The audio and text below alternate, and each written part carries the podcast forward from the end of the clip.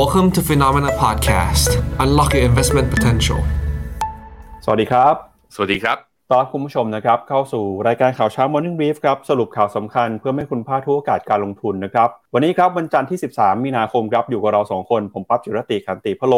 และพี่แบงค์เชนนนท์นักการจันนันท์ครับ สวัสดีครับพี่แบงค์ครับ สวัสดีครับปั๊บครับครับก็หยุดไป 2 วันนะครับเสาร์อาทิตย์แต่เป็น 2 วันที่ยาวนานมาก เพราะว่ามีข่าวมีเหตุการณ์สำคัญเนี่ยเกิดขึ้นเยอะเลยนะครับ จริงๆ ตอนแรกเนี่ยไฮไลท์ที่ควรจะเป็นไฮไลท์ของวันนี้ก็คือเรื่องของตัวเลขการจ้างงานสหรัฐที่ประกาศออกมานะครับในช่วงของคืนวันศุกร์ที่ผ่านมา แต่ปรากฏว่าในช่วงเสาร์ที่ที่ผ่านมาเนี่ยมีเหตุการณ์สำคัญเกิดขึ้น ก็คือธนาคารนะครับที่ชื่อว่า SVB ครับหรือว่า Silicon Valley Bank เนี่ยของสหรัฐอเมริกาถูกประกาศสั่งปิดไปนะครับแล้วก็มีความกังวลว่า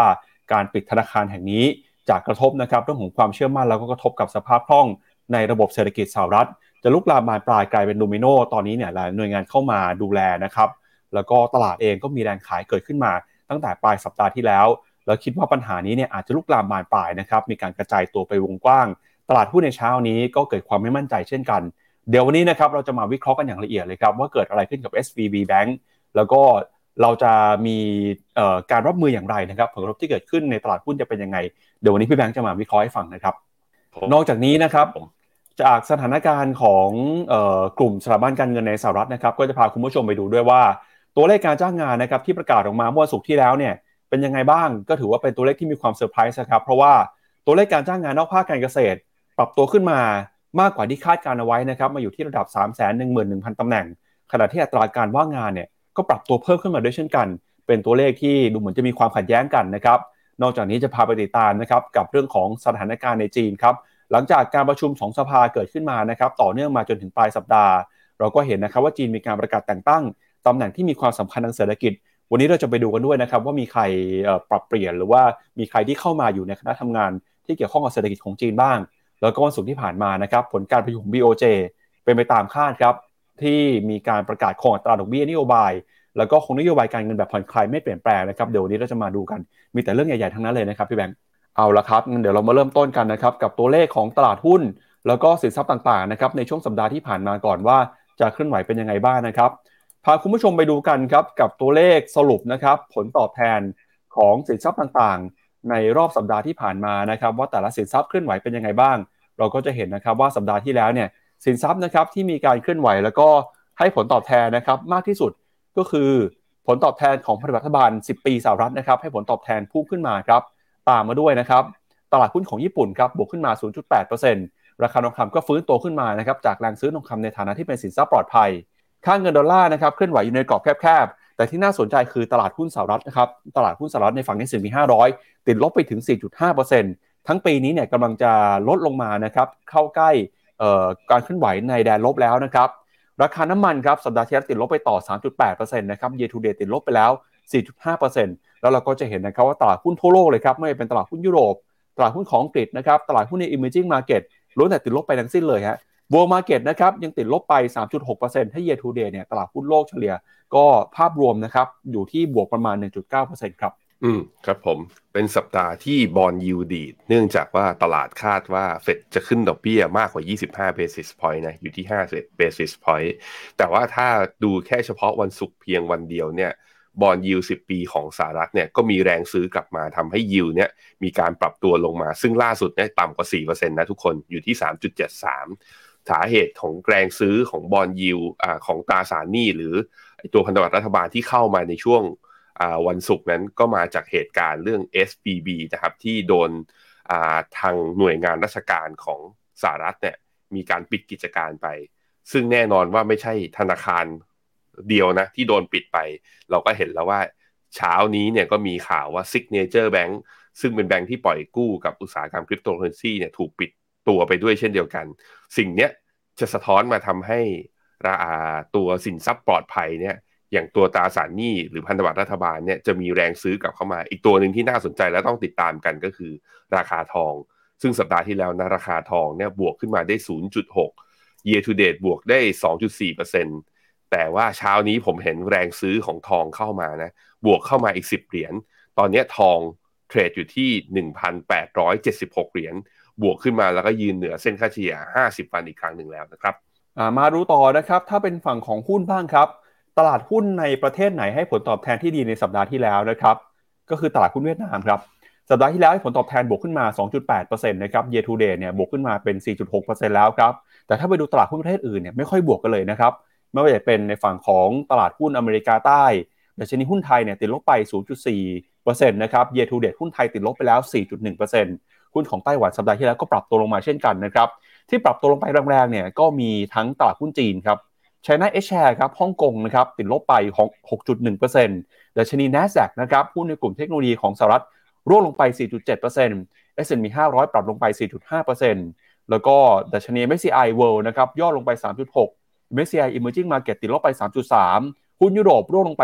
2.3%เกาหลีใต้นะครับ หุ้นของอินเดีย หุ้นของฟิลิปปินส์ เยอรมนี ยุโรป ปรับตัวกันลงมาทั่วหน้าเลยนะครับ อันนี้ก็เป็นภาพที่เกิดขึ้นนะครับในฝั่งของตลาดหุ้นนะฮะ เฉพาะตลาดหุ้นในสัปดาห์ที่แล้วครับ อืมครับผมตลาดหุ้นเวียดนามเนี่ยเป็นพระเอกในการค้ำพอร์ตหลาย ๆ คนไว้นะฮะ แต่ว่าวันศุกร์เนี่ยพอตลาดหุ้นทางฝั่งเอเชียนี่มีการปรับฐานแรงๆ ทางฝั่งเวียดนามก็เหนื่อยเหมือนกันนะ ก็มีการปรับตัวย่อลงมาประมาณ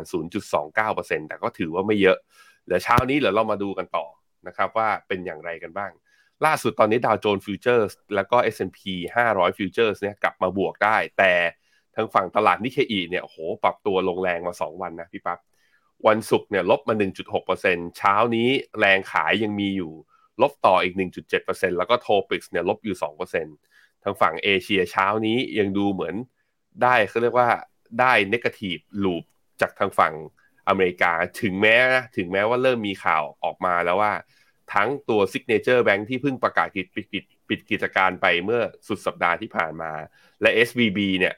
เช้านี้จะสามารถอ่านักผู้ฝากเงินที่อยู่ในธนาคารเนี่ยจะสามารถถอนได้ แต่ดูเหมือนแต่ดูเหมือนทางฝั่งตลาดทางฝั่งเอเชียจะยังกังวลกันอยู่ เล็กน้อย ค่อยว่ากันต่อไปเดี๋ยวไปดูในรายละเอียดของข่าวนะครับพาคุณผู้ชมไปดูต่อนะครับ ว่าการปรับตัวลงมาในสัปดาห์ที่แล้วของตลาดหุ้นสหรัฐเนี่ยเราจะเห็นกลุ่มไหนนะครับที่เคลื่อนไหวมีความน่าสนใจบ้าง ถ้าไปดูภาพนะครับ week to day ครับหรือว่าภาพของ sector นะครับในรอบ 5 วันทำการที่ผ่านมา จะเห็นนะครับว่าหุ้นในกลุ่มที่เกี่ยวข้องกับสถาบันการเงินเนี่ยปรับตัวลงมากันทั่วหน้าเลยนะครับ ถ้าหากว่าดูภาพ 5 วันทำการล่าสุดของตลาดหุ้นสหรัฐในดัชนีสี500 นะครับ กลุ่มสถาบันการเงินครับนำมาด้วย Bank of America นะครับติดลบไป 10% JP Morgan ปรับลงไป 5.5% Wells Fargo นะครับ Morgan Stanley American Express ก็ลดแล้วแต่ติดลบกันไปตั้งแต่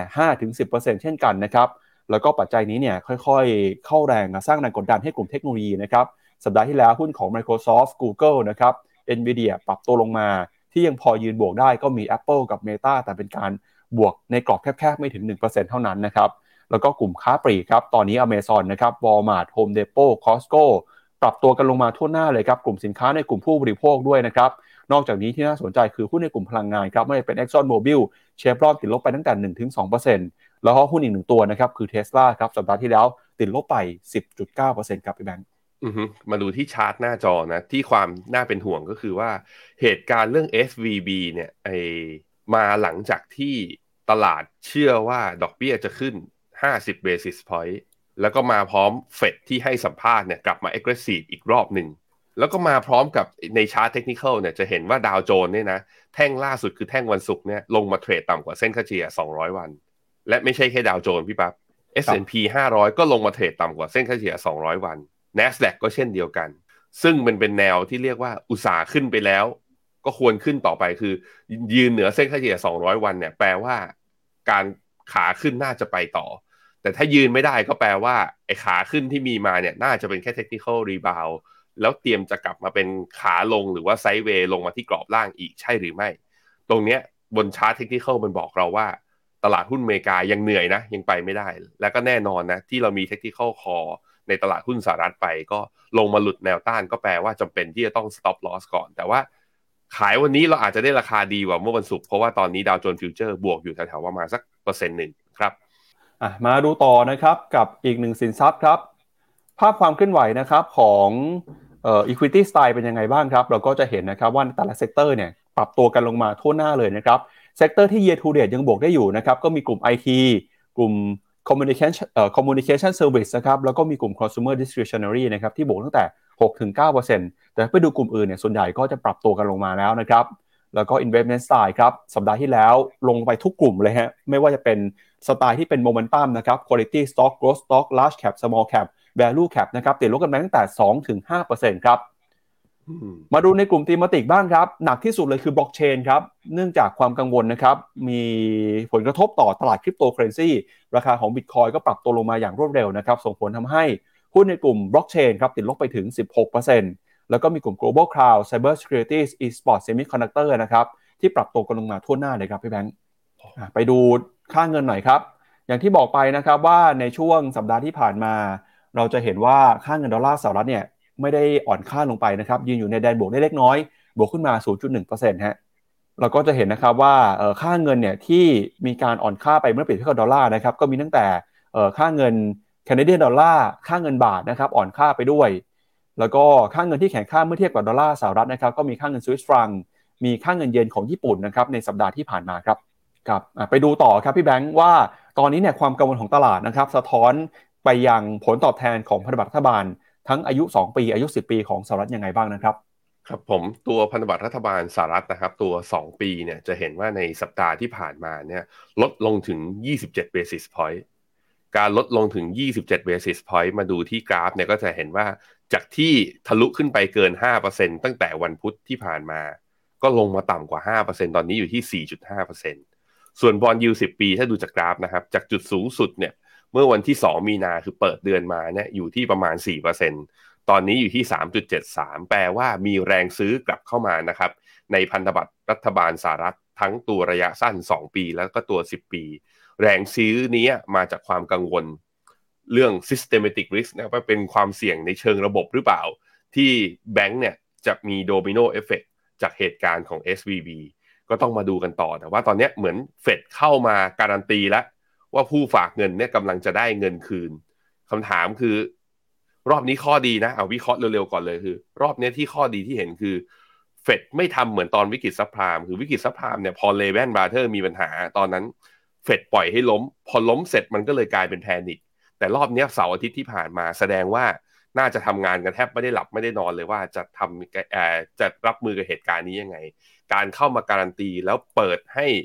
ผู้ฝากเงินเนี่ย สามารถถ่ายถอนได้เลยเนี่ยทำให้ตลาดเนี่ยระยะสั้นเลยนะตอนนี้เนี่ยสบายใจมากขึ้นอะเรามาดูกันต่อว่า แล้วตลาดจะคิดยังไงนะแต่ว่าในฝั่งของตลาดหุ้นทางฝั่งเอเชียอย่างที่บอกไปเนี่ยมาดูกันครับแต่ละตัวนะที่เปิดเปิดเช้านี้มานิกเกอิลบหนึ่งเปอร์เซ็นต์โทปิกซ์ลบสองเปอร์เซ็นต์คอสปีของเกาหลีใต้ลบศูนย์จุดเก้าเปอร์เซ็นต์ไต้หวันเช้านี้เปิดมาลบอยู่ศูนย์จุดสามเปอร์เซ็นต์คือใครเปิดคนนั้นลบอยู่ตอนนี้นะครับ เอาละครับงั้นเดี๋ยวเรามาดูกันกับประเด็นใหญ่ประเด็นแรกของเราในวันนี้นะครับ ก็คือเรื่องของ SVB Bank ครับพี่แบงค์ที่ตอนนี้เนี่ยกำลังกลายเป็นปัจจัยนะครับกดดันบรรยากาศการลงทุนไปในทั่วโลกเลยทีเดียวครับ สถานการณ์ที่เกิดขึ้นในตอนนี้คือทั่วโลกต่างจับตานะครับว่าสุดท้ายแล้วเนี่ยผลกระทบนะครับเรื่องของธนาคารแห่งนี้จะลุกลามบานปลาย กระทบไปยังสถานการณ์เศรษฐกิจนะครับแล้วก็ตัวเลขอื่นๆ เพิ่มเติมหรือเปล่านะครับ เดี๋ยวเรามาสรุปกันหน่อยนะครับว่า ในรอบสัปดาห์ที่ผ่านมาเกิดเหตุการณ์อะไรขึ้นบ้างนะครับ โดยธนาคาร SVB นะครับหรือว่า Silicon Valley Bank เนี่ยได้มีการออกมาสร้างความกังวลให้กับตลาดนะครับ โดยการที่ SVB ล้มละลายเนี่ยหลังจากที่รัฐบาลสหรัฐสั่งปิดนะครับแล้วก็เข้ามาควบคุมทันทีเนี่ยหลายคนกังวลครับว่าอาจจะกลายเป็นปัญหาโดมิโนนะครับแล้วก็ลุกลามบานปลาย สะท้อนออให้เห็นวิกฤตปัญหาสภาพคล่องของกลุ่มสถาบันการเงินสหรัฐด้วยนะครับ โดยตั้งแต่วันที่ 11 มีนาคมที่ผ่านมานะครับ มีการรายงานข่าวว่าธนาคารแห่งซิลิคอนวัลเลย์หรือว่า SVB Bank นะครับ ซึ่งเป็นผู้ปล่อยกู้ให้กับกลุ่ม Venture Capital แล้วก็ Startup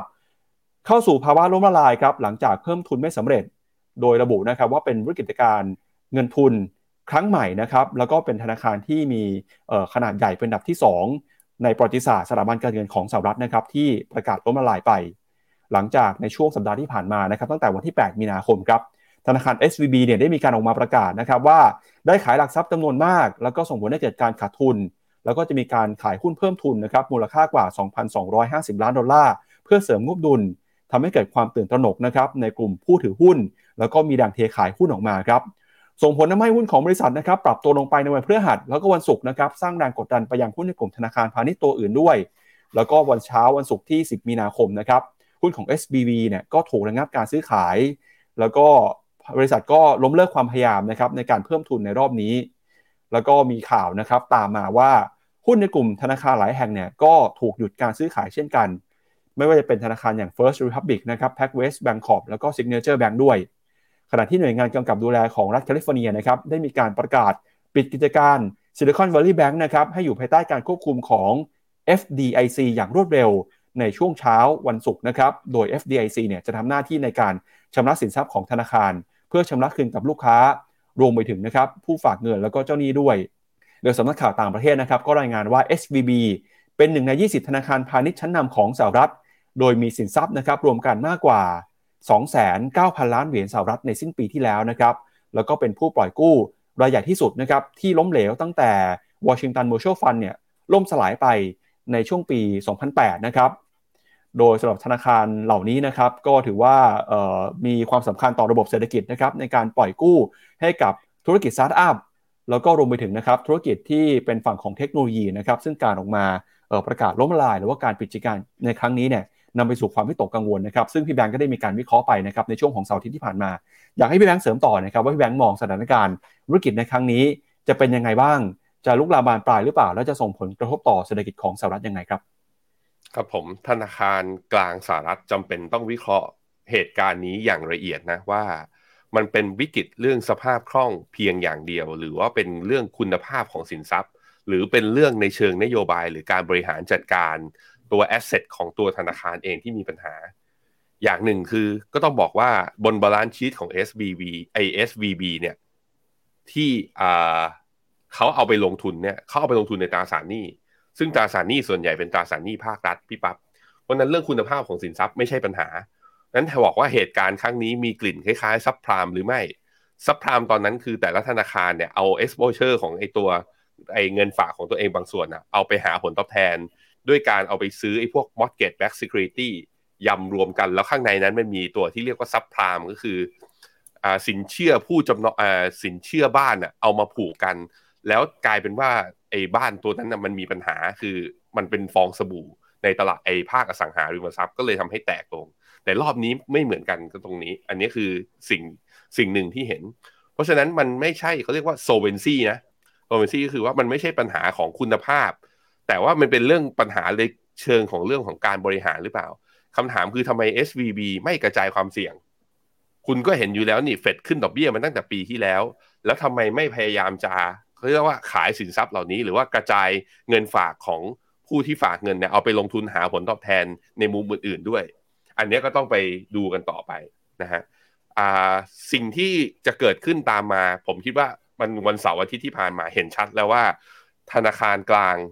หรือว่าตัวหน่วยงานราชการของทางฝั่งสหรัฐเนี่ยไม่อยากให้มันลุกลามแล้วภาพของซับพรามเนี่ยตอนนี้มันผุดขึ้นมาบนวอลล์สตรีทแต่คนลุกกันหมดทุกคนเลย นั้นวิธีก็คืออย่าปล่อยให้ใครล้ม เพราะถ้าใครล้มมันจะสร้างความ panic ความ panic นั้นอาจจะเกิด bank run ไม่ใช่แค่กับ SVB แต่จะไปเกิดว่าทุกคนก็จะทุกคนก็จะบอกว่าเอ๊ะแล้วธนาคารนู้นมี US Treasury เยอะไหม แล้วธนาคารนี้ไปปล่อยกู้เยอะไหมก็จะมีปัญหาด้วย ซึ่งจะเห็นว่าโดมิโนครั้งเนี้ยมันเกิดแล้วนะของ SVB เนี่ย เพราะว่า SVB อะอย่างบริษัทที่มีเงินฝากเยอะกับเขาที่มีการรายงาน แล้วก็สื่อเนี่ยเอานำเอาออกมาบอกก็คือ บริษัท Circle ซึ่งแบ็กตัว stable coin USDC พอ SVB มีปัญหาปุ๊บปิดกิจการปุ๊บไอตัว stable coin USDC เนี่ยหลุดเพกคือต่ำกว่าหนึ่งอะผมให้ดูกราฟเนี่ยมีช่วงหนึ่งลงมาเนี่ย 0.9 แล้วตอนนี้ดีขึ้นไปตอนนี้ 0.99 พอการตีกันเนี่ยก็มีการดีดกลับขึ้นมา นั้นเอฟเฟกมันไปเกิดที่ตลาดคริปโต แล้วมันเป็นจังหวะเดียวกันกับที่ปิดกิจการตัว SVB เนี่ย ธนาคาร Silvergate ซึ่งปล่อยกู้กับอุตสาหกรรมคริปโตเคอเรนซีก็ร่วงด้วยเหมือนกัน ก็คือก็ไปด้วยเหมือนกันฮะ Silvergate ให้ดู เมื่อวันศุกร์ก็ลบไปอีก 11%เมื่อวันพฤหัสลบไป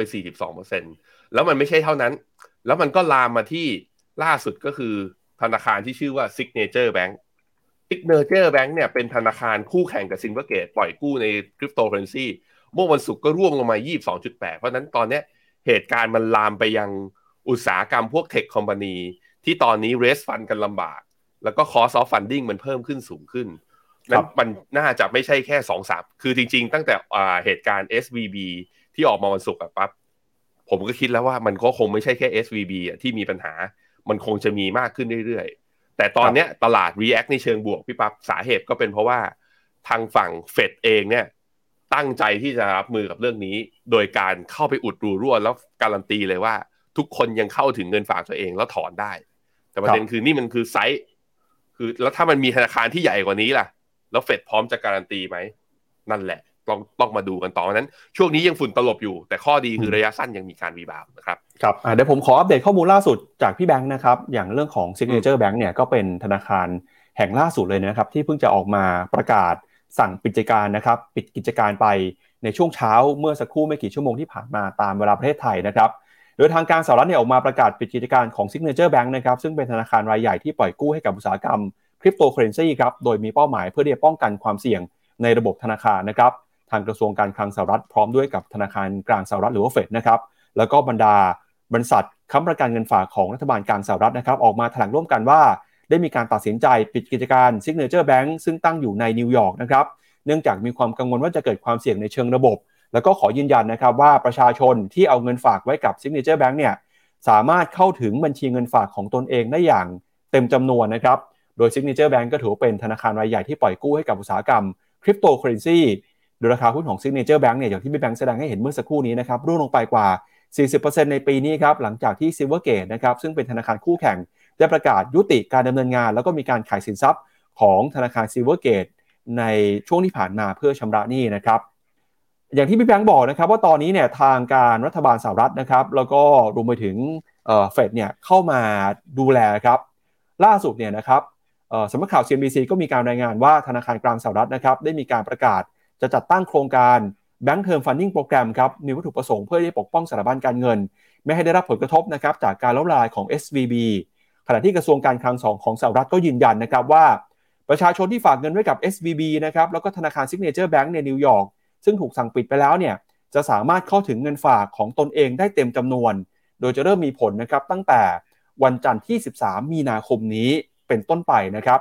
โดยประธานเฟดนะครับแล้วก็คุณเจเน็ตเยเลนนะครับรัฐมนตรีว่าการกระทรวงการคลังรวมไปถึงนะครับ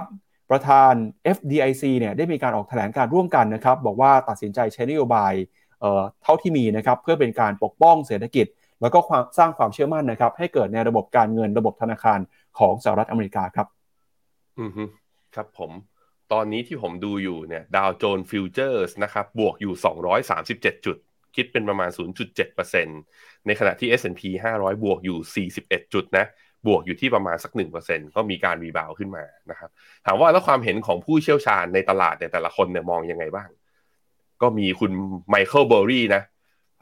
ผู้นักลงทุนผู้โด่งดังจากาภาพยนตร์เรื่อง Big Shot นะ ก็โพสต์ในทวิตเตอร์แต่แกคือคุณไปหาก็จะไม่เจอนะ เพราะแกเป็นคนที่โพสต์แล้วลบโพสต์แล้วลบ แต่มีคนไปแคปจอทันเขาบอกว่า it is possible today we found our Enron ก็บอกว่าเป็นไปได้ว่าวันนี้เราจะพบเหตุการณ์แบบว่าเอ็นรอนของเราอีกครั้งหนึ่งเอ็นรอนนี่คือเหตุการณ์ที่บริษัทเป็นบริษัทพลังงานนะ ล้มละลาย เพราะปกปิดหนี้สินมหาศาลของบริษัทในปี 2001 ไม่รู้คุณไมเคิลเบอร์รี่แกเห็นอะไรหรือเปล่านะตอนนี้ก็สร้างความตื่นตระหนกให้เล็กๆ ในวงการทวิตเตอร์กับอีกคนหนึ่งครับ คุณ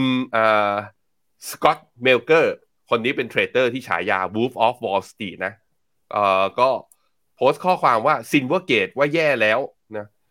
ซินเวอร์เกตแบงก์ going under is bad เขาบอกว่า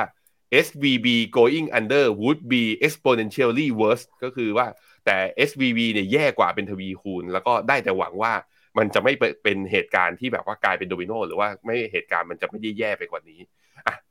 เดี๋ยวก็ลองมาดูกันครับ คือความเห็นค่อนข้างหลากหลาย ส่วนคุณโมฮัมหมัดเอลเอเรียนคุณโมฮัมหมัดเอลเอเรียนให้สัมภาษณ์ในทางอ่าน่าจะเป็นบูมเบิร์กก็ให้สัมภาษณ์แล้วออกมาบอกว่า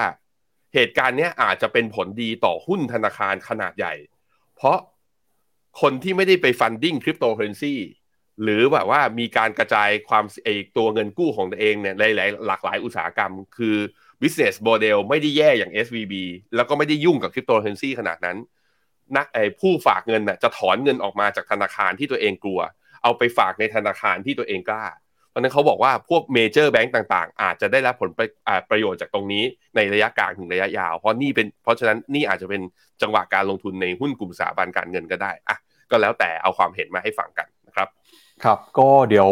สำหรับคุณผู้ชมที่เข้ามาดูแล้วสนใจเรื่องประเด็นของเอ่อ SVB นะครับเดี๋ยวอยากให้พี่แบงค์สรุปเป็นภาษาที่เข้าใจง่ายนะครับสำหรับใครเนี่ยที่ไม่ได้อยู่ในแวดวงการเงิน แล้วก็ไม่ได้ตามเรื่องนี้มาตั้งแต่แรกเนี่ยว่า SVB เนี่ย เกิดอะไรขึ้น แล้วปัญหานี้จะลุกลามบานปลายหรือเปล่า แล้วเราจะนำไปสู่ข้อสรุปนะครับสำหรับใครที่มีพอร์ตการลงทุน หรือว่าสนใจจะลงทุนในหุ้นสหรัฐช่วงนี้ ว่าควรจะต้องทำยังไงบ้างครับเดี๋ยวไปดูก่อนว่าทั้งหมดเนี่ยมันเกิดอะไรขึ้นกับ SVB ครับที่หนึ่งนะครับ SVB เป็นธนาคาร business model คือโฟกัสไปที่ลูกค้ากลุ่มที่เป็นบริษัทเทคโนโลยี ซึ่งมันมีการเติบโตเยอะแยะมากมายเลยนับตั้งแต่แบบว่าหลังวิกฤต subprime เป็นต้นมานะครับ เราก็เห็นพวก tech company ก็เติบโตกันขึ้นมา ระดมเงินฝากผ่านจากบริษัทเทคโนโลยี แล้วก็ปล่อยสินเชื่อหรือปล่อยเงินกู้เนี่ยให้บริษัทเทคโนโลยี แต่พอเข้าสู่ปี 2020 ปี 2021 ที่ผ่านมา คือมันมี demand เพิ่มขึ้นไงเขาก็คือว่า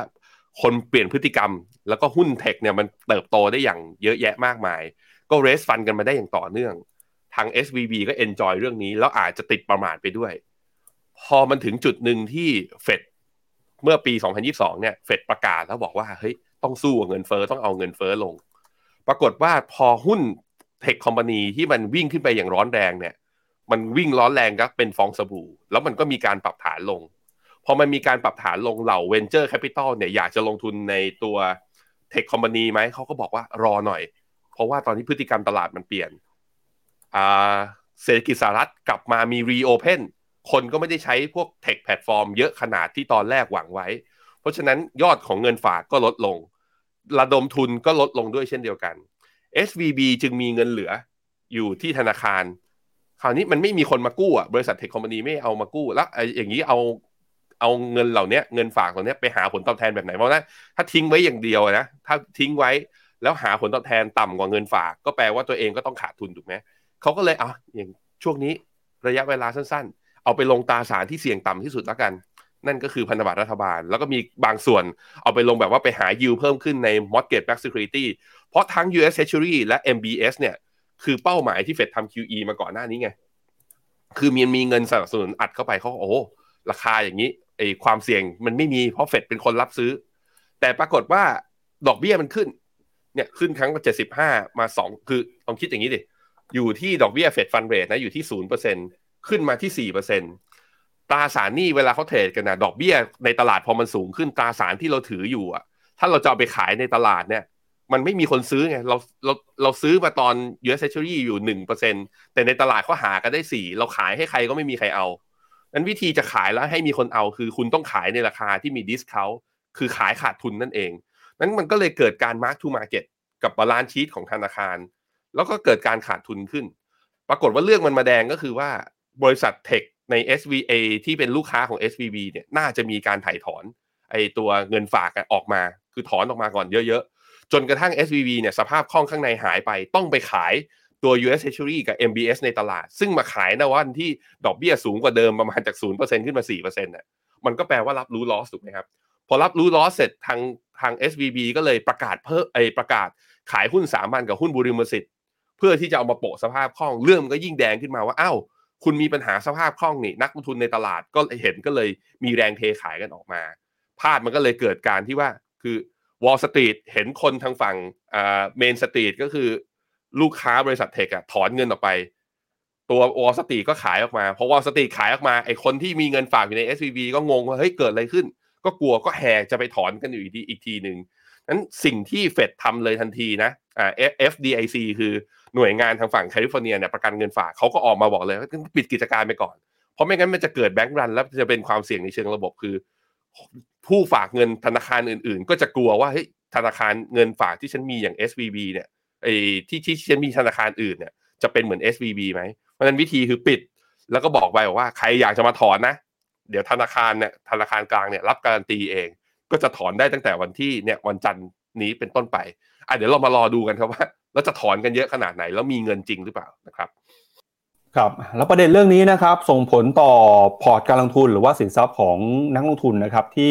มีพอร์ตอยู่ในตลาดหุ้นสหรัฐยังไงบ้างเดี๋ยวเราไปดูกันหน่อยฮะแล้วตลาดหุ้นสหรัฐตอบรับกับประเด็นเรื่องนี้ยังไง ใครที่มีหุ้นสหรัฐอยู่ควรจะทำยังไง ใครที่มองหาโอกาสในการเข้าไปซื้อตอนนี้เป็นเวลาที่เหมาะสมหรือยังนะครับเดี๋ยวชวนให้แบงค์วิเคราะห์ต่อครับ ถ้าตัว Signature Bank นะปรับ ฐานมาตอนนี้ก็ยี่สิบสองจุดแปดเจ็ดเปอร์เซ็นน่าจะปิดนะ พี่ปั๊บวันจันทร์นี้ก็ไม่น่าจะเปิดใช่ไหมครับไปดูไปดูดัชนีใหญ่เลยครับพี่แบงค์ดาวโจนส์ต่ำกว่าเส้นค่าเฉลี่ย 200 บอกไปแล้วเป็นแย้มๆตั้งแต่ตอนต้นแล้วนะครับว่า การต่ำกว่าเส้นค่าเฉลี่ย 200 เนี่ยอาการไม่ค่อยดี ถึงแม้ว่าจะมี rebound อยู่ตอนนี้ที่ผมดูอยู่นะตอนเนี้ยดาวโจนส์ถ้า rebound ประมาณ 250 จุด 250 ก็จะอยู่แถวๆประมาณสัก 30,000 2,100อัตราแถวตรงนี้ก็ยังต่ำกว่าเส้นค่าเฉลี่ย200 วันอยู่นะครับยังไม่กลับขึ้นไปได้นั้นจะกลับเข้าไปในตลาดทุนอเมริกาได้ ผมอยากเห็นดาวโจนส์ S&P 500 แล้วก็ NASDAQ เนี่ยกลับขึ้นมาที่เส้นค่าเฉลี่ย200 วัน อยากเห็นตรงนั้น ถ้ายังไม่กลับมาได้ผมคิดว่าเอ่อการปรับฐานยังยังน่าจะมีอยู่ยังน่าจะมีอยู่ ผมคิดว่าสัปดาห์นี้จริงๆ แล้วก็ฝุ่นตลบด้วยยกเว้นแต่ว่าเฟดอยู่ดีนะ ส่งสัญญาณออกมาเลยว่าจะไม่ขึ้นดอกเบี้ยด้วย หรือว่าจะขึ้นดอกเบี้ยแบบเพียงแค่ 0.25 อะไรอย่างเงี้ย คือถ้ามีสัญญาณจากทางฝั่งเฟดในภาพใหญ่ด้วยว่า เฮ้ย เรื่องนี้มันผลกระทบต่อเศรษฐกิจมันมาแล้ว ฉันไม่ขึ้นดอกเบี้ยต่อแล้ว เพราะเดี๋ยวเศรษฐกิจจะยิ่งมีปัญหา เดี๋ยวจะเกิด recession จริง ถ้าเฟดส่งสัญญาณแบบว่าเริ่มเป็น tone dove แล้วก็อยากจะชะลอการขึ้นดอกเบี้ยเนี่ย ผมคิดว่าตลาดจะมี rebound อันนั้นก็ต้องไปเดาใจเฟดกันต่อไป ซึ่ง ไปดูกันที่ข่าวต่อไปเลยพี่ปั๊บเพราะว่าก็ต้องบอกว่าพอเห็นตัวเลขทางฝั่งตลาดแรงงานออกมา ผมก็ไม่มั่นใจจริงๆครับว่าเฟดจะชะลอการขึ้นดอกเบี้ยจากเหตุการณ์เรื่อง SVB ที่มีปัญหานี้หรือเปล่าครับครับมาดูตัวเลขการจ้างงานของสหรัฐอเมริกาที่ประกาศไปในคืนวันศุกร์นะครับตลาดเนี่ยคาดการว่าอัตราการจ้างงานนอกภาคการเกษตรของสหรัฐในเดือนกุมภาพันธ์จะประกาศออกมาอยู่ที่ประมาณ 2 1 0 0 0 0 2 2 0 0 0 0ตำแหน่งนะครับปรากฏว่าออกมาจริงสูงกว่าคาดครับ มาอยู่ที่ระดับ 3 1 1 0 0 0 ตำแหน่ง อันนี้คือตัวเลขที่1นะครับตัวเลขที่มีความสำคัญ ตัวเลขที่2ครับคือตัวเลขอัตราการว่างงานหรือว่า unemployment ครับเดือนที่ผ่านมาครับอัตราการว่างงานของสหรัฐอยู่ที่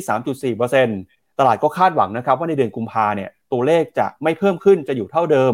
ที่ 3.4%ปรากฏว่าตัวเลขจริงออกมาอยู่ที่ 3.6%นะครับเราก็จะเลยเห็นตัวตัวเลข 2 ชุดเนี่ยที่มีความเคลื่อนไหวขัดแย้งกัน ตัวเลขการจ้างงานนอกภาคการเกษตรสูงกว่าคาด แต่อัตราการว่างงานเนี่ยก็ปรับตัวเพิ่มสูงขึ้นมาด้วยเช่นกันนะครับ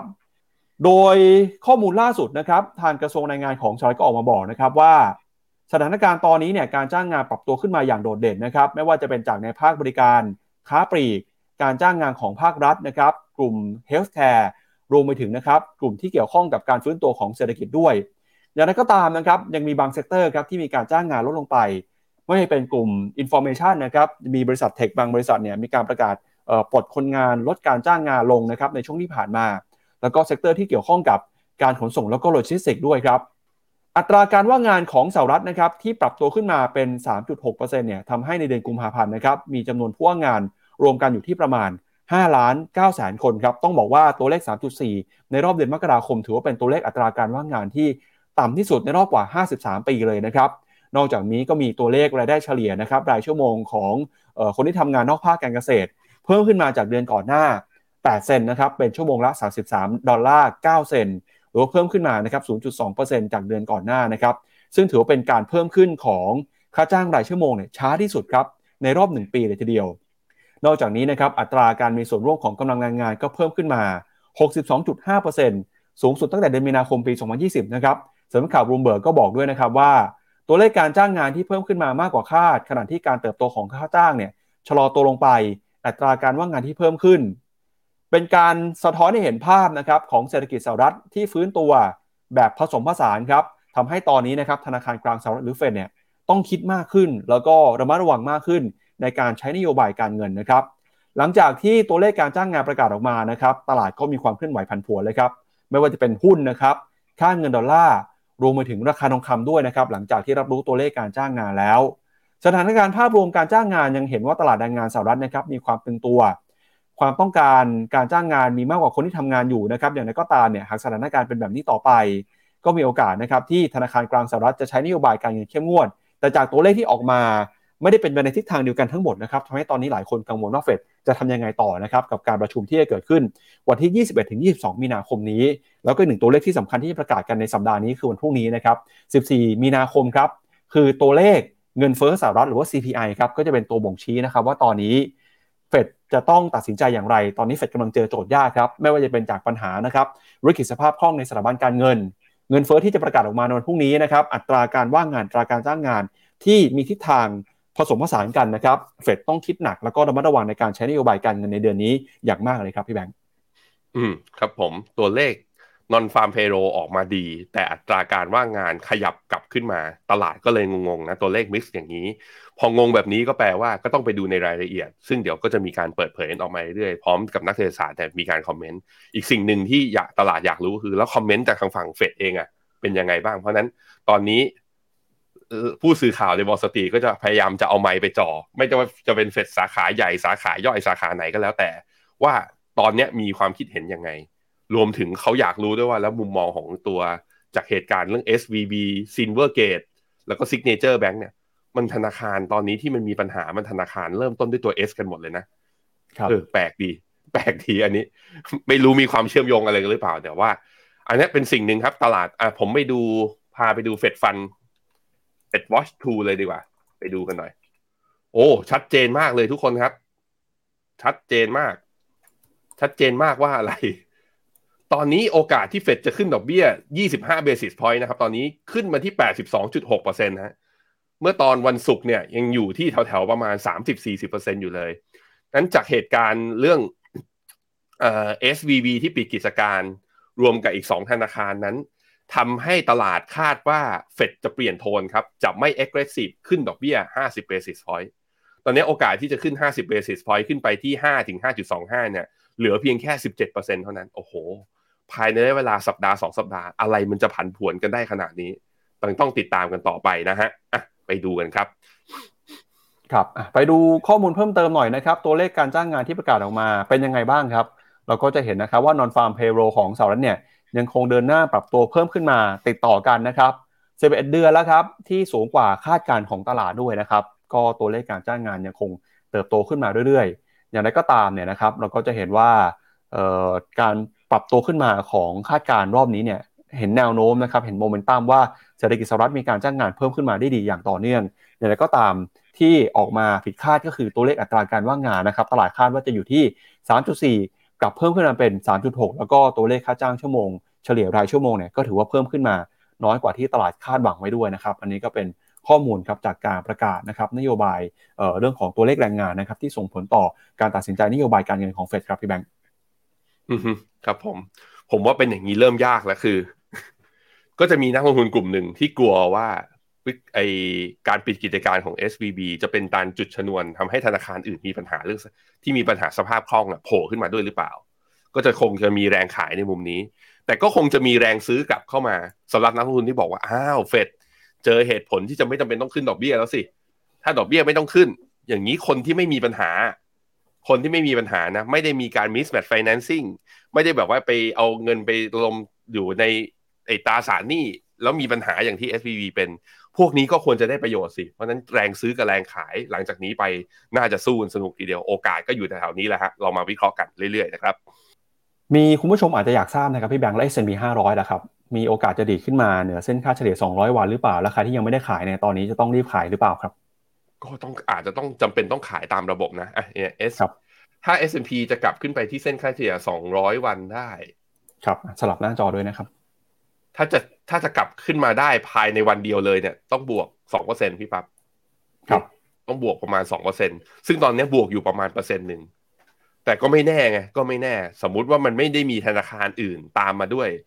แล้วตลาดก็ไปเชื่อว่าเนี่ยตัวเฟดเนี่ยเนี่ยตัวเนี้ยเฟดวอชทูเนี่ยตลาดเชื่อเลยว่าเฟดน่าจะหาเหตุผลในการขึ้นดอกเบี้ยหลังจากนี้ยากแล้ว สมมุติว่าเป็นอย่างนั้นจริงนะ สัปดาห์นี้ S&P อาจจะรีบาวกลับขึ้นมาเกินค่าเฉลี่ย 200 ก็ได้ แต่ถ้าในแง่ของทางเทคนิคมันหลุดแล้วเราก็ต้องมอบตัว เพราะนั้นผมคิดว่าแล้วแต่คุณเลยคือ ถ้าอยากจะทำตามระบบตาม technical call ก็แปลว่าอ่า limit loss ออกไปก่อน stop loss ออกไปก่อน แต่ถ้าคุณมีความเชื่ออีกแบบหนึ่งว่าเฮ้ยเหตุการณ์นี้มันแค่เขย่าให้เรากลัวเท่านั้นตลาดเดี๋ยวก็ต้องกลับมาเป็นขาขึ้นอีกรอบหนึ่งก็ถือกันต่อไป แต่ก็ต้องรับความเสี่ยงกันด้วยนะครับ มาดูต่อครับกับที่จีนบ้างครับเช้านี้เนี่ยที่สภาประชาชนของจีนนะครับกำลังประชุมมันอยู่ครับ แล้วก็เป็นพิธีปิดแล้วนะครับ มีการถ่ายทอดสดไปทั่วประเทศเลยครับ สิ่งที่น่าสนใจที่เกิดขึ้นในช่วงสัปดาห์ที่ผ่านมานะครับ ก็คือประธานาธิบดีสีจิ้นผิงครับ ได้รับคะแนนเสียงนะครับ มติเป็นเอกฉันครับ จากสมาชิกสภาประชาชนนะครับ ให้ดำรงตำแหน่งผู้นำจีนในสมัยที่3นะครับแล้วก็ประธานาธิบดีสีจิ้นผิงเนี่ยก็ออกมาพูดด้วยนะครับ บอกว่าจะ สร้างประเทศสังคมนิยม ที่มีความมั่งคั่งเข้มแข็งแล้วก็เป็นประชาธิปไตย มีอารยธรรมนะครับ มีความสามัคคี แล้วก็มีความงดงาม บนความทันสมัยแล้วก็แข็งแกร่งนะครับ ก็ถือว่าเป็นศูนย์ทรพจน์นะครับ หลังจากที่ได้รับตำแหน่งอย่างเป็นทางการครับ โดยการลงประชามติลงมติในวันศุกร์นะครับทำให้ประธานาธิบดีสีจิ้นผิงเนี่ยตอกย้ำบทบาทในฐานะที่เป็นผู้นำทรงอำนาจที่สุดของจีน นับตั้งแต่นะครับสมัยของผู้นำในอดีต แล้วก็เป็นประธานาธิบดีที่ดำรงตำแหน่ง ยาวนานที่สุดในประวัติศาสตร์ของจีนสมัยใหม่ด้วยนะครับหลังจากที่ปี 2018 ที่มีการเปลี่ยนรัฐธรรมนูญ เพื่อยกเลิกข้อจำกัดนะครับให้ประธานาธิบดีสามารถดำรงตำแหน่งได้เพียง 2 สมัยเท่านั้น นอกจากนี้นะครับก็ได้มีการลงมตินะครับสำหรับสภานี้เนี่ยในการรับรองครับให้คุณหลี่เฉียงนะครับ ขึ้นมาเป็นนายกรัฐมนตรีคนใหม่ในวันเสาร์ด้วยนะครับ เดี๋ยวเรามาดูหน่อยฮะว่าในยุคสมัยวาระที่ 3 ของประธานดีสีจิ้นผิงนะครับจะมีเรื่องอะไร ที่ต้องติดตามกันบ้างสำนักข่าวต่างประเทศก็บอกนะครับว่าความท้าทายในยุคสมัยนี้เนี่ยมีตั้งแต่เรื่องของความท้าทายภายในประเทศ ปัญหาความขัดแย้งระหว่างประเทศนะครับเรื่องของเศรษฐกิจ แล้วก็ตอนนี้เนี่ยจีนกำลังเผชิญกับปัญหาเศรษฐกิจที่ชะลอตัว จากนโยบายการควบคุมการแพร่ระบาดของโควิดนะครับประชาชนมีการประชากรนะครับมีการปรับตัวลงมาเป็นครั้งแรกในรอบ 60 60 ปี ซึ่งทางการจีนตอนนี้เนี่ยก็พยายามจะกระตุ้นนะครับเรื่องของออการมีบุตรของประชาชนจีนให้เพิ่มมากขึ้น แล้วก็รวมไปถึงนะครับความสัมพันธ์ระหว่างประเทศระหว่างจีนกับสหรัฐ ที่อยู่ในภาวะตกต่ำมากที่สุดในรอบหลายปีเลยนะครับ นอกจากนี้นะครับรัฐบาลจีนชุดนี้ก็ได้มีการปรับเปลี่ยนนะครับ คณะผู้นำแล้วก็บุคคลสำคัญนะครับในแวดวงทางเศรษฐกิจด้วยนะครับ เดี๋ยวเรามาดูกันหน่อยฮะว่านอกจากตำแหน่งประธานาธิบดีนะครับที่อยู่ต่อไปสมัยที่ 3 นายกรัฐมนตรีคนใหม่คุณหลี่เฉียงนะครับตำแหน่งอื่นๆ จะเป็นยังไงบ้างที่น่าสนใจนะครับก็คือ ตำแหน่งผู้ว่าการธนาคารกลางของจีนเนี่ย ตลาดก็ค่อนข้างเซอร์ไพรส์นะครับว่า ผู้ว่าการธนาคารกลางคนเดิมครับ ยังคงอยู่ต่อนะครับ ก็คือคุณยี่กังครับผู้ว่าการธนาคาร PBOC นะครับยังคงอยู่ในตำแหน่ง ซึ่งก็ถือว่าเป็นตัวที่ตอกย้ำนะครับ ว่านโยบายการเงินของจีนน่าจะยังคงราบเรียบ ไม่มีการเปลี่ยนแปลงจากช่วงก่อนหน้านี้นะครับ ในตำแหน่งอื่นนะครับมีการเปลี่ยนแปลงด้วยเช่นกันนะครับ ไม่ว่าจะเป็นตำแหน่ง รัฐมนตรีนะครับตำแหน่งรองนายกรัฐมนตรีครับก็มีคุณติงเสวยเฉียงนะครับ กรรมการถาวรประจำกรมการเมือง ก็เข้ามาดูแลตำแหน่งนี้นะครับ แล้วก็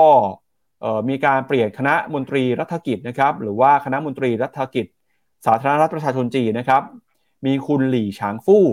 มีคุณหวังเสี่ยวหงเข้ามา คุณอูเหลิงหลงนะฮะแล้วก็มีอีกหลายท่านเลยครับ มาดูในเรื่องของเศรษฐกิจหน่อยครับรัฐมนตรีว่าการกระทรวงการคลังนะครับ เป็นคุณหลิวคุณครับ รัฐมนตรีว่าการกระทรวงการคลังที่ดำรงตำแหน่งมาตั้งแต่ปี 2561 นะครับ ได้รับการต่ออายุให้เป็นรัฐมนตรีว่าการกระทรวงการคลังอีกหนึ่งสมัย คุณยี่กัง นักเศรษฐศาสตร์ที่มีประสบการณ์สูงนะครับ มีโปรไฟล์ได้รับความไว้วางใจดำรงตำแหน่งมาตั้งแต่ปี 2561 ยังคงได้รับความไว้วางใจให้ดำรงตำแหน่งนี้ต่อไป รัฐมนตรีว่าการกระทรวงพาณิชย์นะครับ ได้รับการต่ออายุให้ดำรงตำแหน่ง รัฐมนตรีว่าการกระทรวงพาณิชย์อีกหนึ่งสมัย รัฐมนตรีว่าการกระทรวงวิทยาศาสตร์ เทคโนโลยี กระทรวงศึกษาธิการนะครับ กระทรวงคมนาคม ได้รับการต่ออายุอีกหนึ่งสมัยนะครับ ก็จะเห็นว่าแม้จะมีการปรับเปลี่ยนตำแหน่งการเมืองที่มีความสำคัญ แต่กระทรวงที่เกี่ยวข้องกับเศรษฐกิจ รวมไปถึงตำแหน่งผู้ว่าการธนาคารกลางของจีน ยังคงได้รับการรับรองความไว้วางใจ ให้ดำรงตำแหน่งต่ออีกหนึ่งสมัยนะครับ ก็เป็นสัญญาณที่ดีครับพี่แบงค์ว่านโยบายเรื่องเศรษฐกิจจีนเนี่ยน่าจะราบรื่นต่อไป ไม่มีการเปลี่ยนแปลงจากสมัยก่อนหน้าครับ อือฮึครับผม ซึ่งตลาดหุ้นทางฝั่งจีนก็เปิดมาแล้วนะฮะห่างเสง ตอนแรกเปิดขึ้นไปเนี่ยบวกเกือบเกือบหนึ่งเปอร์เซ็นยังไม่ผ่านเส้นค่าเฉลี่ยสองร้อยวัน อะไรมันจะบังเอิญขนาดนั้นเนาะดาวโจนส์ S&P 500 NASDAQ หลุดเส้นค่าเฉลี่ย200วัน ตัวห่างเสงก็หลุดเส้นค่าเฉลี่ย200วันมาตั้งแต่เมื่อวันศุกร์พร้อม ๆ กันเลยนะครับ การดีดวีบาวขึ้นมาเนี่ย ถ้าดูเป็นไส้เทียนนะ ดีดตอนแรกกับบวกเกิน1%ตอนนี้บวกอยู่ประมาณ0.62ก็คือลดช่วงบวกลงมานิดหนึ่งนะครับ ในขณะที่ทางฝั่ง CSI 300 หรือว่าจีน A share เนี่ยตัวเมนแลนด์เนี่ยก็ดีขึ้นมาเหมือนกันตอนนี้บวกอยู่ประมาณ 0.75 แต่ว่าก็จะเห็นว่าลงมาต่ำกว่าเส้นค่าเฉลี่ย 200 ตั้งแต่สัปดาห์ที่แล้วด้วยเช่นเดียวกันตอนนี้ ภาพของตลาดตอนนี้ไม่ว่าจะเป็นตลาดหุ้นอเมริกา หรือตลาดหุ้นทางฝั่งจีนเนี่ยเคลื่อนไหวในทิศทางคล้ายๆกัน คือตอนขึ้นก็ขึ้นคล้ายๆกันตอนลงเนี่ยมันหลุดเส้นค่าเฉลี่ย 200 ในเวลาที่พร้อมกันเลยนะครับจากจีนไปแล้วครับ เดี๋ยวมาดูที่ญี่ปุ่นต่อนะครับ วันศุกร์ที่ผ่านมามีการประชุมของ ธนาคารกลางญี่ปุ่นด้วยนะครับ ซึ่งในการประชุมครั้งนี้เนี่ยธนาคารกลางญี่ปุ่นนะครับก็มีมตินะครับคงนโยบายการเงินแบบผ่อนคลายไว้ แล้วก็มีการคงอัตราดอกเบี้ยนะครับนโยบายผลตอบแทนพันธบัตรรัฐบาลญี่ปุ่นอายุ 10 ปีนะครับไว้ตรึงไว้ที่ระดับบวกลบนะครับ 0.5%ตามเดิมมาตรการ yield curve control เนี่ยก็คงไม่มีการเปลี่ยนแปลง อัตราดอกเบี้ยนโยบายยังคงไว้ที่ระดับติดลบ 0.1%นะครับการประชุมครั้งนี้ถือว่าเป็นการประชุมที่มีความสำคัญนะครับเนื่องจากเป็นครั้งสุดท้ายแล้วครับของคุณฮารุฮิโกะคุโรดะนะครับผู้ว่าการธนาคารกลางญี่ปุ่น ในการถแถลงนโยบายเนี่ยเขาก็บอกเขารู้สึกเสียใจนะครับที่ดำเนินนโยบายผ่อนคลายทางการเงินการผ่อนคลายตลอด 10 ปีของเขาเนี่ยไม่สามารถทำให้ BOJ บรรลุเป้าหมายเงินเฟ้อที่ระดับ 2%ได้ แล้วก็บอกด้วยนะครับว่า BOJ ควรจะดำเนินนโยบายผ่อนคลายทางการเงินต่อไป เพื่อกระตุ้นนะครับค่าจ้างแรงงานให้เติบโตต่อไปในอนาคต โดยคุณคุรุดะนะครับจะครบวาระตำแหน่งวันที่ 8 เมษายนนี้ ต่อจากนั้นเนี่ยคุณคาซุโอะอุเอดะจะเข้ามาดำรงตำแหน่งผู้ว่า BOJ คนใหม่ หลังจากที่ได้รับการรับรองจากรัฐสภาของญี่ปุ่นแล้วนะครับโดยคุณคุรุดะนะครับบอกว่าแม้เศรษฐกิจของญี่ปุ่นจะได้รับประโยชน์จากการใช้นโยบายแบบผ่อนคลายทางการเงินของ BOJ โดยไม่ก่อให้เกิดผลกระทบข้างเคียง แต่เขาก็มองว่าภาวะเงินฝืดในระบบเศรษฐกิจญี่ปุ่น หรือว่าภาวะราคาค่าจ้างเนี่ยไม่ได้มีแนวโน้มเพิ่มขึ้นมา ปัญหานี้นะครับเป็นปัญหาที่ฝังลึกลงไปในเศรษฐกิจของญี่ปุ่น มากกว่าที่เขาคาดการไว้ แล้วเขาก็แสดงความหวังด้วยนะครับว่าคุณโอเอดะจะเข้ามารับตำแหน่งผู้ว่า BOJ ต่อเนี่ยจะทำให้นโยบายการเงินนะครับสามารถสร้างให้เศรษฐกิจของญี่ปุ่น เติบโตได้อย่างมีเสถียรภาพด้วย โดยคุณคุรโอดะนะฮะก็ได้มีการกล่าวชื่นชมคุณอุเอดะบอกว่าเป็นนักเศรษฐศาสตร์ที่มีความสามารถมาก หมาะที่จะเป็นผู้กำหนดนโยบายการเงิน โดยมีความเชื่อมั่นนะครับ ว่าคุณอุเอดะจะสามารถทำได้ คาดหวังว่าคุณอุเอดะจะกำหนดนโยบายการเงินอย่างเหมาะสม บนพื้นฐานของการประเมินภาวะเศรษฐกิจเงินเฟ้อแล้วก็ภาวะทางการเงินแบบ real-time เมื่อเข้ามารับตำแหน่งนะครับผู้ว่าการของ BOJ ตั้งแต่วันที่ 8 เมษายนนี้เป็นต้นไปครับไปดูกราฟของนิเคอีนะฮะนิเคอีตอนนี้ลงโอ้ แท่งลงมาต่ำกว่าเส้นค่าเฉลี่ย 20 วันนั้นหลังจากที่โหพยายามดีดชู้ดขึ้นไปแล้วถ่างจากเส้นค่าเฉลี่ยเยอะๆมากๆ แต่ดูจาก pattern นะค่อนข้างชัดเลย ทุกครั้งที่นิเคอีห่างจากเส้นค่าเฉลี่ย 20 วันมากเกินไป มักจะโดนตบกลับมาลงมาทุกรอบเลย ไม่ว่าจะเป็นตอนเดือนมีนาปี 2022 ตอนเดือนมิถุนาปี 2022 ตอนเดือนสิงหาปี 2022 แล้วก็เดือนล่าสุดก็คือรอบนี้ครับเดือนมีนาปี 2023 เนี่ยปรับลงมารอบหนึ่ง แล้วก็เป็นการลงมาแล้วต่ำกว่าเส้นตัว Fibonacci retracement 50 ด้วยเช่นเดียวกันนะครับเพราะนั้นก็ตลาดดูเหมือนจะให้เขาเรียกให้โอกาสคุณโอเอดะแหละ แต่ว่าคือไปโดนไปโดนไปโดนความเสี่ยงจากทางฝั่งเรื่องอสถาบันการเงินในอเมริกา ณ ตอนนี้แรงเทขายจึงยังไม่หมดนะครับ ก็ออกมาอีกวันหนึ่งนะครับ ครับ พาคุณผู้ชมไปดูต่อนะครับ กับความเคลื่อนไหวของบริษัทจดทะเบียนหนึ่งบริษัทครับ ก็คือ ซาอุดีอารามโกนะครับบริษัทน้ำมันที่ใหญ่ที่สุดในโลกครับล่าสุดเนี่ยมีการเปิดเผยผลประกอบการนะครับในช่วงไตรมาสที่ผ่านมา ปรากฏว่าซาอุดีอารามโกเนี่ยสามารถสร้างกำไรนะครับทำเศรษฐกิจใหม่เป็นปรติการในปี 2022 ครับโดยกำไรเนี่ยทะลุขึ้นไปนะครับถึง 161,000 ล้านเหรียญเลยนะครับ ก็เป็นการปรับตัวขึ้นมา 46.5%เมื่อเทียบกับช่วงเดียวกันของปีก่อนนะครับ ซึ่งการสร้างอัตรากำไรแบบนี้เนี่ยถือว่าเป็นการสร้างอัตรากำไรที่สูงที่สุดนะครับครั้งหนึ่งในประวัติศาสตร์ของซาอุดิอารามโกเลยฮะโดยการออกมาเปิดเผยนะครับหลังจากที่ในช่วงปีที่ผ่านมาปี 2022 นะครับทางซาอุดิอารามโกเนี่ยก็ได้รับประโยชน์จากราคาน้ำมันนะครับที่ปรับตัวเพิ่มสูงขึ้นมา แล้วก็ตอนนี้นะครับทางนักวิเคราะห์ก็บอกว่าตัวเน็ตอินคัมในรอบนี้เนี่ยนะครับถือว่าเป็นการสร้างรายได้ที่สูงที่สุดครั้งหนึ่งนะครับของบรรดาบริษัทจดทะเบียนในโลกเลยครับ หลังจากที่ราคาน้ำมันปรับตัวขึ้นมานะครับเนื่องจากปัญหาความขัดแย้งสงครามระหว่างรัสเซียกับยูเครน การประกาศคว่ำบาตรนะครับรวมไปถึงปัญหา supply ที่ขาดแคลนทำให้ปริมาณการผลิตน้ำมันนะครับได้รับผลกระทบไปราคาน้ำมันปรับตัวเพิ่มสูงขึ้นมาซาอุดิอารามโกครับในฐานะที่เป็นผู้ผลิตน้ำมันรายใหญ่ของโลกได้รับประโยชน์จากเรื่องนี้เต็มๆเลยนะครับแม้ว่าในช่วงเดือนที่ผ่านมาเนี่ยราคาน้ำมันจะเริ่มชะลอตัวลงมาจากจุดสูงสุดแล้วก็ตาม แล้วก็ตอนนี้สถานการณ์ เงินเฟ้อเนี่ยเริ่มจะคลี่คลายไปแล้ว แต่จากความคาดหวังนะครับว่าการเปิดเมืองเปิดเศรษฐกิจของจีน จะทำให้ความต้องการน้ำมันกลับมา ราคาน้ำมันก็เลยกลับขึ้นมาโบกอีกครั้งหนึ่งนะครับตอนนี้ตลาดเนี่ยเริ่มมีมุมมองนะครับว่าราคาน้ำมันในช่วงสิ้นปี อาจจะปรับตัวสูงมากกว่านี้ก็ได้ถ้าหากว่าเศรษฐกิจฟื้นตัวขึ้นมาอย่างเต็มที่ แล้วก็ทางซาอุดิอาระโกนะก็ถือว่าเป็นประโยชน์บริษัทที่ได้รับประโยชน์โดยตรงจากราคาน้ำมันที่ปรับตัวขึ้นมาในรอบนี้ครับพี่แบงค์ไปดูหุ้นของซาอุดิอารามโกกันนะครับหุ้นของซาอุดิอารามโกนะสองสองสองสองแหมตัวเลขสวยเทียสองสี่ตัวนะฮะ ข้างในตลาดหุ้นซาอุเขาเอง มีการปรับตัวบวกขึ้นมาเมื่อวันพุธวันพฤหัสบวกประมาณหนึ่งเปอร์เซ็นวันศุกร์บวกต่อนิดหน่อย ตอนนี้ชนเส้นค่าเฉลี่ยหนึ่งร้อยภาพจะคล้ายๆกับราคาน้ำมันนะ พอดูเนี่ยดูมองตัวนี้ไว้นะ อะแล้วผมพาย้ายไปดูที่ WTI ก็คือเนี่ยปรับตัวเป็นขาลงแล้วชนเส้นค่าเฉลี่ยหนึ่งร้อยวันยังไม่ผ่าน คล้ายๆกันนะครับ ก็ มารอดูกันต่อฮะว่าเหตุการณ์ทั้งหมดทั้งมวลเนี่ยจะทำให้ demand ของทางฝั่งราคาน้ำมันเนี่ยนะไปดูสำคัญที่สุดของราคาน้ำมันคือ demand โดยเฉพาะมาจากฝั่งจีนทางฝั่งเอเชียเนี่ย จีนเปิดประเทศแล้วไม่กลับไปล็อกดาวน์แล้ว demand จะกลับมาหรือไม่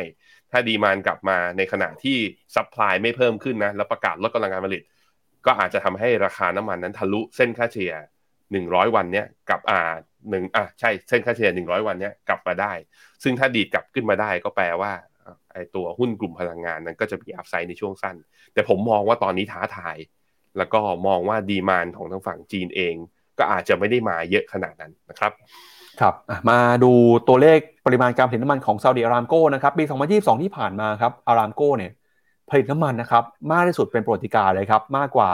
10.5 ล้านแบเรลต่อวันเลยนะครับ ก็ถือว่าเป็นหนึ่งในผู้ผลิตน้ำมันที่สำคัญมากที่สุดรายหนึ่งของโลกเลยทีเดียวนะครับ ก็มาดูต่อครับพี่แบงค์วันนี้คุณผู้ชมเข้ามาดูรายการแล้วคอมเมนต์เข้ามาเยอะเลยนะครับ วันนี้ส่วนใหญ่เขากังวลกันเกี่ยวกับเรื่องของเอ่อซิลิคอนวัลเลย์แบงค์นะครับวันนี้พี่แบงค์ใส่เสื้อสีเหลืองแทนสีแดงเนี่ยเพื่อปกปิดอะไรบางอย่างไหม แล้วก็มีนี่นี่นี่คุณปิติพันธ์ทีมงานครับแบรนด์คุณปิติพันธ์ไป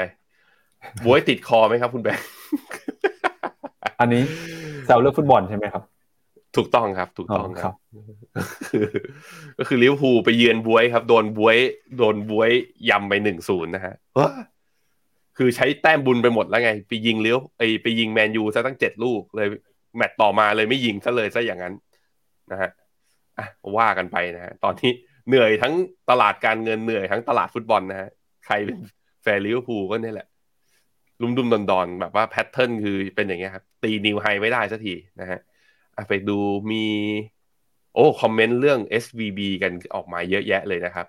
มีคุณพิพัฒน์ถามว่ามีความเป็นไปได้ที่จะเห็น crisis ที่เกิดจาก Product ประเภท Cryptocurrency Backed Security ต่อเหตุการณ์ SVB ไหม ผมคิดว่าอาจจะมีธนาคารที่มีปัญหาเพิ่มขึ้น แต่ปัญอ่าแต่สิ่งที่เราเห็นแล้วพอจะสบายใจได้ก็คือ การที่ธนาคารกลางสหรัฐเนี่ย เข้ามา attack สู่ปัญหานี้เร็ว โดยเฉพาะการที่เฟดเนี่ยมีการตั้งโครงการชื่อไอ้ Bank Term Funding Program อะที่ให้ใครที่ได้รับผลกระทบจากไอ้ปัญหาเรื่องนี้นะ สามารถที่จะแบบว่าเข้ามาเอาเงินกู้หนึ่งปีเนี่ยได้ ผมคิดว่าน่าจะพอแก้ปัญหา แล้วก็ลดอาการแพนิคของนักลงทุนพอได้นะครับ คุณพีทถามอีกทีนึงว่า แล้วไทยจะไม่มีปัญหาแบบ SVB ใช่ไหมไม่มี ถ้าเป็นธนาคารพาณิชย์ในไทยเนี่ย เราโครงสร้าง เงินของเราไม่แล้วก็การปล่อยสินเชื่อของเราไม่ได้ไม่ได้กระจุกตัวแบบน่ากลัวแบบนั้นนะครับ คุณไลออนควีนก็ถามว่าทำไมเหตุการณ์ชอบระทึก ตอนเย็นวันศุกร์เสาร์อาทิตย์เนอะทำให้ฟุ้งซ่านวันหยุด ข้อดีก็คือตลาดมันไม่เปิดไง มันก็เลยไม่แพนิคต่อแล้วเนี่ยมันมีเวลาในการแก้ไขสถานการณ์ แต่ว่าอาจจะเป็นวันหยุดที่ใครมีหุ้นอยู่เยอะก็อาจจะทรมานนิดหนึ่งนะครับ คุณ 1810 HK เขาบอกว่าฝั่งจีน ดอกเบี้ยนโยบายผ่อนคลาย มีโอกาสที่ทุนจะไหลมาจากตามจากฝั่งซิลิคอนวัลเลย์จากบริษัทที่น่าจะล้มไปเยอะสิทธิบัตรคนเก่งๆ อาจจะโดนอ่าเทคจีนดูดง่ายขึ้น เป็นมุมมองที่แบบว่ามองเอาลุกยาวๆนะว่าจีนจะได้ประโยชน์จากสิ่งนี้หรือไม่ใช่ไหมผมน่าสนใจน่าสนใจนะครับ มีใครมีถามเรื่องตลาดหุ้นอื่น ๆ กันบ้างไหมอ่าคุณกูกาไก่เขาบอกว่า จีนใช้น้ำมันรัสเซียมากกว่าแต่ราคาน้ำมันที่รัสเซียขายก็อ้างอิงตามราคาน้ำมันโลกนะ แต่ว่าเขาขายให้จีนเนี่ยก็คือขายในราคาที่อาจจะดิสคาวมากกว่าตลาดโลกนะตอนนี้ กองทุนไหนจะได้รับผลกระทบจากเหตุการณ์ SVB บ้างไหม ถ้าได้รับ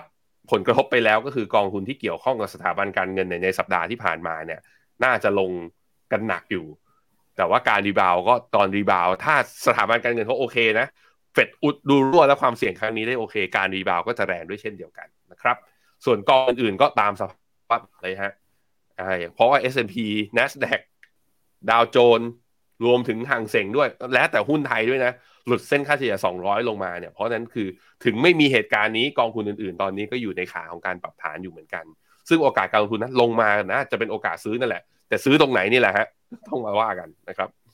ครับไปดูหุ้นไทยหน่อยครับพี่แบงค์หุ้นไทยเช้านี้ ตลาดก็กังวลนะครับว่าจะรับผลกระทบจากความปั่นป่วนในช่วงสุดสัปดาห์ที่ผ่านมาด้วย หุ้นไทยตอนนี้เนี่ยถือว่าน่ากังวลแค่ไหนนะครับ เพราะล่าสุดก็เพิ่งหลุดทั้งแนวรับนะครับในแนวนับแนวรับที่เป็นแนวโน้มขาขึ้นที่ผ่านมา แล้วก็เส้นค่าเฉลี่ย 200 วันด้วยนะครับ อือฮึอะเนี่ยเห็นครับเส้นค่าเฉลี่ย 200 วันเนี่ยพี่ปั๊บเซตอินเด็กหลุดมาตั้งแต่วันที่ 2 มีนาคือเข้าเดือนมีนามาปุ๊บก็หลุดเลยทันที แต่ที่มันน่าสนใจก็คือว่าวันศุกร์เนี้ยปรับตัวลดลงมาต่ำกว่าพันหด้วย ปิดที่ 1,599 คือเป็นแนวรับจิตวิทยา ทุกๆเลขที่เป็นหลักร้อยนะเอเวลา เนี่ยหลุดลงมาด้วยเช่นเดียวกัน ถ้าวันนี้ตลาดหุ้นทางฝั่งเอเชียเนี่ย ยังลบแบบนี้อยู่หุ้นไทยก็มีแนวโน้มอาจจะมีโอกาสลบตามนะ ผมยังมองครับ แถวแถว low แถวแถวเนี้ยประมาณ 1,560 SET Index นะแถวแถวพันห้าร้อยหกสิบแถวแถวนี้เป็นจุดที่น่าซื้อ แต่มันคงไม่ลงขาเดียวรวดเดียวอย่างนี้ไหมคงจะมี rebound ระหว่างทางได้บ้าง แต่ว่าตอนนี้ก็ต้องบอกว่า sentiment ของตลาดเนี่ย ของตลาดโลกเลยทั้งภาพรวมทั้งหมดเนี่ยอยู่ในขาที่ว่าอยากลงมากกว่าอยากขึ้นนะครับ ก็ระมัดระวังในการเทรด แล้วก็ในการลงทุนนิดหนึ่งนะครับ ครับในช่วงนี้เศรษฐกิจโลกอาจจะมีความน่ากังวลมีความปั่นป่วนนะครับแต่เศรษฐกิจในบ้านเราเนี่ยยังคงมีความหวังครับ โดยพ้องยิ่งความหวังเรื่องของการบริโภคภายในประเทศนะครับ ไม่ว่าจะเป็นการจับจ่ายใช้สอยในประเทศ แล้วก็การท่องเที่ยวนะครับ ไม่ว่าจะเป็นการท่องเที่ยวจากต่างชาตินะครับ แล้วก็การท่องเที่ยวในประเทศด้วย อย่างล่าสุดเนี่ย ข่าวดีก็คือโครงการเราเที่ยวด้วยกันเฟสที่ 5 นะครับเขาบอกว่าเปิดมา 4 วันเนี่ย